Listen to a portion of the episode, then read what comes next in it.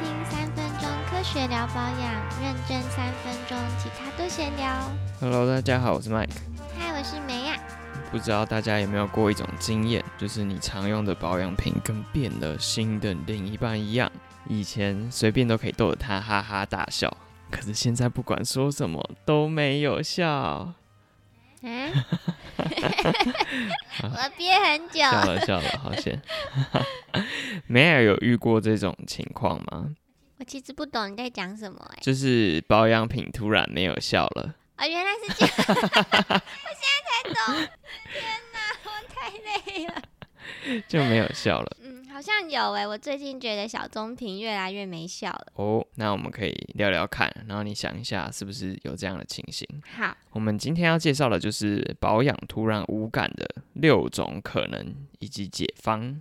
好，不是保养品变了，可能只是你跟保养品的这段热恋期过了，这就是我们的第一个可能性。什么啦？到底在讲什么啊？就是，呢，当你的肤况很糟的时候啊，好不容易找到一罐很有效的产品，铁定是很有机会看到明显的改善的嘛。嗯对，就你的肌肤肤况从四十分提升到九十分的时候，会很有感觉。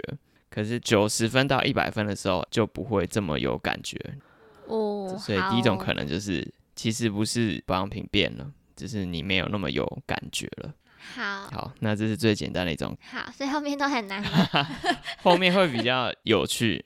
好，第二种到第五种，就是在你跟保养品的这段关系之中，你变了。好，好，好，第二种可能就是大家常忽略了，肌肤保养不只是擦保养品而已，跟你的饮食习惯也是很有关系的嘛。嗯，好，所以保养突然无感的时候呢，你可以想一下你的饮食习惯是不是有改变哦。没有啊，好，那你可能是其他种可能性。我先讲完这个。举例来说，二零零一年啊，法国的里夫保水他就发表了一个研究，诶，一天吃比较少蔬菜水果的受测者，他在涂维他命 C 的乳液之后，比较能够看到胶原蛋白的生成。哦，没错，或许当你遇到了你这个觉得超级有效的维他命 C 产品的时候，是因为你那阵子蔬果吃很少，那你擦起来就诶很有效。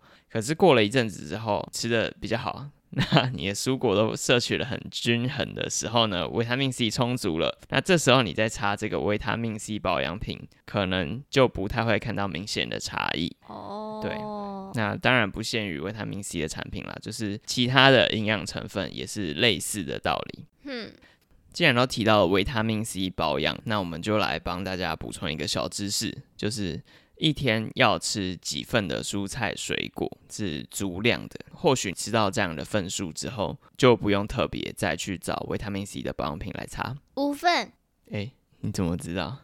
因为我看那波蜜果菜汁还是什么的广告，它好像有说一天五蔬果。哎呀，果然是电视儿童。对，没错，就是一天五份啦。那这个理肤保水研究也有点类似，它就是一天吃五六份蔬菜水果的人，在擦维他命 C 的保养品，它的效果就没有这么显著。嗯好，给大家做参考。那第三种可能呢，就是或许是你开始吃某些药，或者是停止吃某些药。这种状况，比如说你现在用了清洁产品或者是抗痘保养品，很好的维持你的肤况，不太会长痘痘。可是诶，某一天你突然有一些吃药的需求，可能是避孕药，那这时候其实不是你原本的保养品没有效，而是药物改变了内分泌，所以让你开始有一些痘痘的状况。哼，第四种可能呢，就是生活形态的改变，比如说压力或者睡眠不足。呃，嗯像我就蛮有感的哦，就是前阵子才信誓旦旦的跟大家分享，我找到我此生挚爱的洗发精，我觉得哇太棒了，我再也不会有头皮痘痘的问题。对，可是前几个礼拜我又突然压力上来啊，想不太到要做什么主题了。这个时候呢，睡眠又有点不足，那我的头皮痘痘又开始长了几颗，所以根本跟洗发精没关、欸。其实还是有关系啊。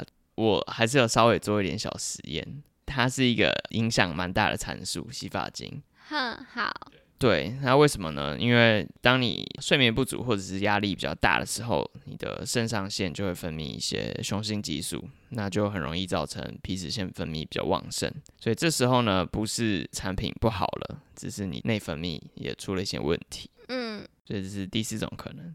进行到了你改变了什么的最后一项，第五种可能呢，就是身处环境改变了。比如说，你可能从比较潮湿的地方搬到比较干燥的环境，这时候呢，皮肤可能会有点脱皮的状况。嗯啊，这个也不是说你的保养品不好了，只是环境改变了。嗯，好，进行到最后一种了，保养品变了，它变坏了。或许放太久，然后它活性降解了。我们以前有提过，比如说又以维他命 C 的榜品为例子，呃，有实验指出，维他命 C 的溶液在室温哦，就算是在暗处里面，你放了六十天，它的有效活性可能会只剩下三十七趴。好少哦。你们这段恋情两个月，它就只剩下三分之一的程度。所以这时候呢，就真的是保养品的问题，避免你的产品超过了应该用的使用期限，这就是最后这种可能的解法。好，讲完了。因为，我想要补充那个使用期限，就是不确定大家都知不知道，保养品上面会有两个期限，一个是开封前可以保存的期限，那个通常都是会印日期。可是另外一个是它上面会画一个盖子或是瓶子的图案，然后上面可能写十二 M 或者是几 M，就是说开封后几个月以内要赶快使用完。那如果写六 XL 嘞？啊？你要穿在身上？好，那是衣服啦。什么？搞错了。六 XL 也太大件了吧？那美亚听完之后，以上几点有符合你的状况吗？嗯。你已经忘记上面在讲什么了。我还记得，只是我不晓得我到底是一还是二到五还是六啊？那你就说一到六是哪个就好了。可能是压力那个吧。哦。那个是三还是四？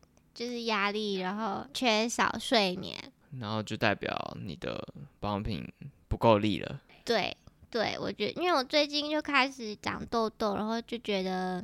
毛孔还有油脂分泌好像比较多，然后就觉得我好像要变阿迪亚了。都不笑，都不笑，是因为雄性激素的关系。对，你要说我变成阿迪亚了。好，所以今天的结论就是呢。假如你以前有用到很有效的产品，可是最近突然觉得索然无味，就像你看腻了的男友，不要急着换男友或者是产品，可以思考一下你的肤况是不是真的有变差，搞不好只是肤况已经不错了，只是你没有感觉而已。好，那假如肤况真的变差了，那可以想一下，是不是你自身的条件或者是身处的环境有改变，比如说饮食状况改变。嗯，假如真的是有这些改变的因素存在，那你可以。从这些因素着手开始调整，比如说早点睡，降低一些你的压力，把你的老板开除了。假如没办法，你必须长期面对这些因素，那么你可能会需要改变你现在使用的产品类型。比如说原本用比较油的产品，那你可以考虑把它改成比较清爽的产品。嗯，那最后一个就是不管什么状况下，实时的注意产品使用期限。嗯，以上就是我们今天的节目。好。如果喜欢我们今天的内容，非常期待你在各个社群平台分享看法，或者是是不是也看腻了另一半，或者是你的保养品了呢？我要去匿名留言，不可以，大家多留一点，不然我就会发现。记得也要去给我们五星好评，还有按赞 follow 起来。嗯，那我们就下次见喽，拜拜，拜拜。